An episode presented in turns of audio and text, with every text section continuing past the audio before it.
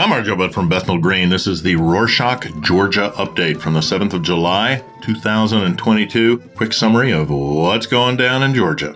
Friday the 1st, a Georgian Dream, or Otsneba, discussed the 12 conditions that the EU Council set for Georgia. They talked about ways in which they were planning to resolve all of the issues. They're planning on establishing 12 committees, which will ensure the fulfillment of each condition. However, Polarization is still the main issue. Otsneba's chairman, Irakli Kobakhidze, said that a polarization monitoring group will be established at the parliament to promote depolarization. The group will inform the people weekly on how both sides, the ruling party and the opposition, are taking care of the political polarization problem. He also added that the opposition needs to participate in solving this issue. Want to check out the details of Otsneba's plan?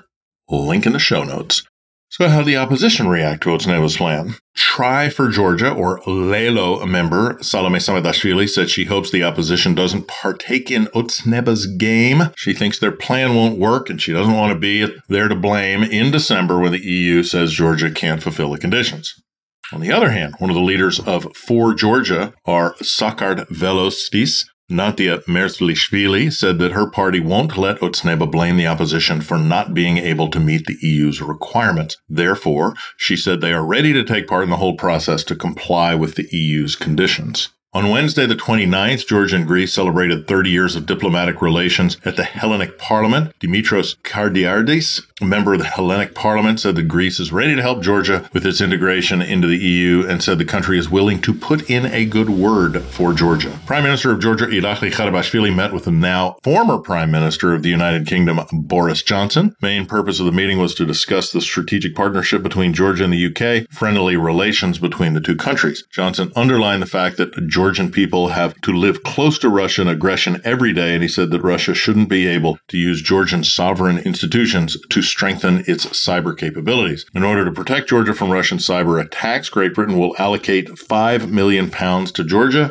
This will help the country's National Security Council to introduce a new cybersecurity strategy that will detect and repel attacks. Speaking of cybersecurity, Analyst Andrea Gvidiani posted a screenshot which shows the admins of the official Facebook page of the Shame Movement or Sirtskhvilia. Screenshot showed 22 admins in total, one of which was from Russia, the other from the US. The remaining 20 were from Georgia. Shortly after the screenshot went viral on Thursday the 30th, admins from Russia and the US were detained, or sorry, were deleted as well as not detained, deleted, as well as some of the Georgian admins. Currently the page has only nine admins.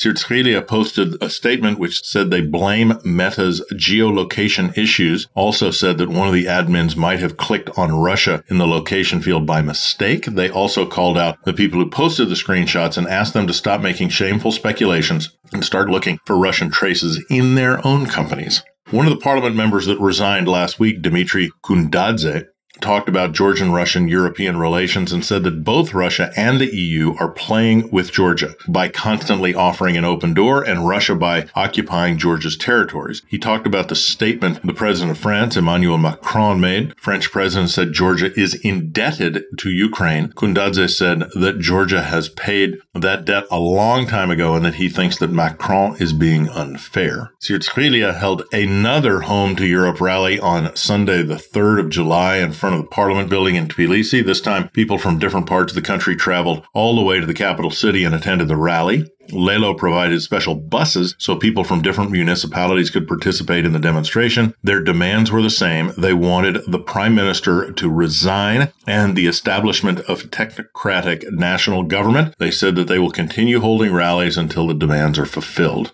The protest that started at the parliament continued the government administration building. Dozens of participants stayed there overnight and waited until the next government meeting that took place the following morning. When the rally ended, participants didn't announce where or when the next demonstration would be. It's time for university entrance exams in Georgia. From Monday the 4th, graduates who have a high school diploma will be taking these exams in order to go to university. There are 22 exam centers in Tbilisi. This year, approximately 90,000 students are sitting for the exams. On Sunday, the 3rd, Georgia's Catholicos Patriarch Ilya II blessed the students and wished them good luck. Chairman of the Parliament, Shalva Papuashvili, also wished the students good luck and said that the country needs intelligent and determined people who love their professions.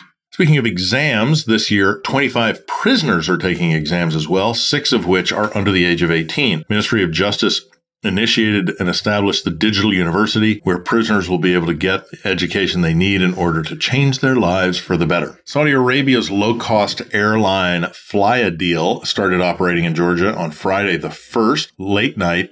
flyadeal made the first direct flight from Jeddah and Riyadh to the Tbilisi International Airport.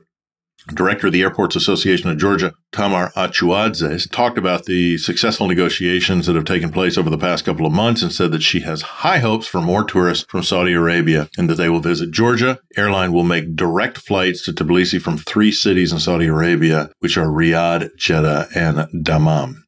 On Saturday the 2nd and Sunday the 3rd, the National Botanical Garden of Georgia organized an ice cream festival. About 25 ice cream companies participated in the event, including some small ice cream entrepreneurs and massive manufacturers as well. Guests were able to enjoy themed photo booths and attend cocktail masterclasses. Children were able to meet their favorite fairy tale characters. Festival started in 2019. It's held annually and promotes the development of homemade ice cream. National Bank started the pre order sales of collectible coins. This time it started accepting pre orders of gold and silver coins on the themes of King Bagrat III, and King Parnavaz I. Series is called Kings of Georgia. National Bank plans on releasing the coins in the second half of 2023. Bank will announce the full selling price of the coins after their release. Pre-orders will be accepted only through the National Bank Money Museum online stores from the 5th to the 18th of July 2022. Those who are interested in pre-ordering must register and log into online store website and place an order. User has to pay 50 lari, about 15 US dollars in advance for a silver coin and thousand lari, approximately 350 US dollars for a gold coin, which will be discounted once they make the purchase. On Friday the 1st, a uh, Georgian basketball team lost to Ukraine at the FIBA 2022 World Cup. After the game, the coach of the Ukrainian team, Ainars Bagatskis, made an obscene gesture towards the Georgian team and refused to shake hands with its coach, Ilias Zouros. This gesture angered the players. President of Georgian Basketball Federation, Viktor Sanikidze, talked about the incident and said the Ukrainian coach's actions were surprising since they'd had a very good relationship and that Bagatsky's behavior went beyond all limits. He also said that it was really sad that these kinds of things happen and asked the International Basketball Federation Disciplinary Committee to step in. Three days later, on Saturday the 4th, Georgia defeated the reigning World Basketball Championship, the Spanish national team. The match was held at the Tbilisi Arena. That's it for this week. Would you like us to include a section about the best places to visit in Georgia during the winter or during the summer? Or do you care? Let us know at georgia at rorschach.com. Nachfamdis.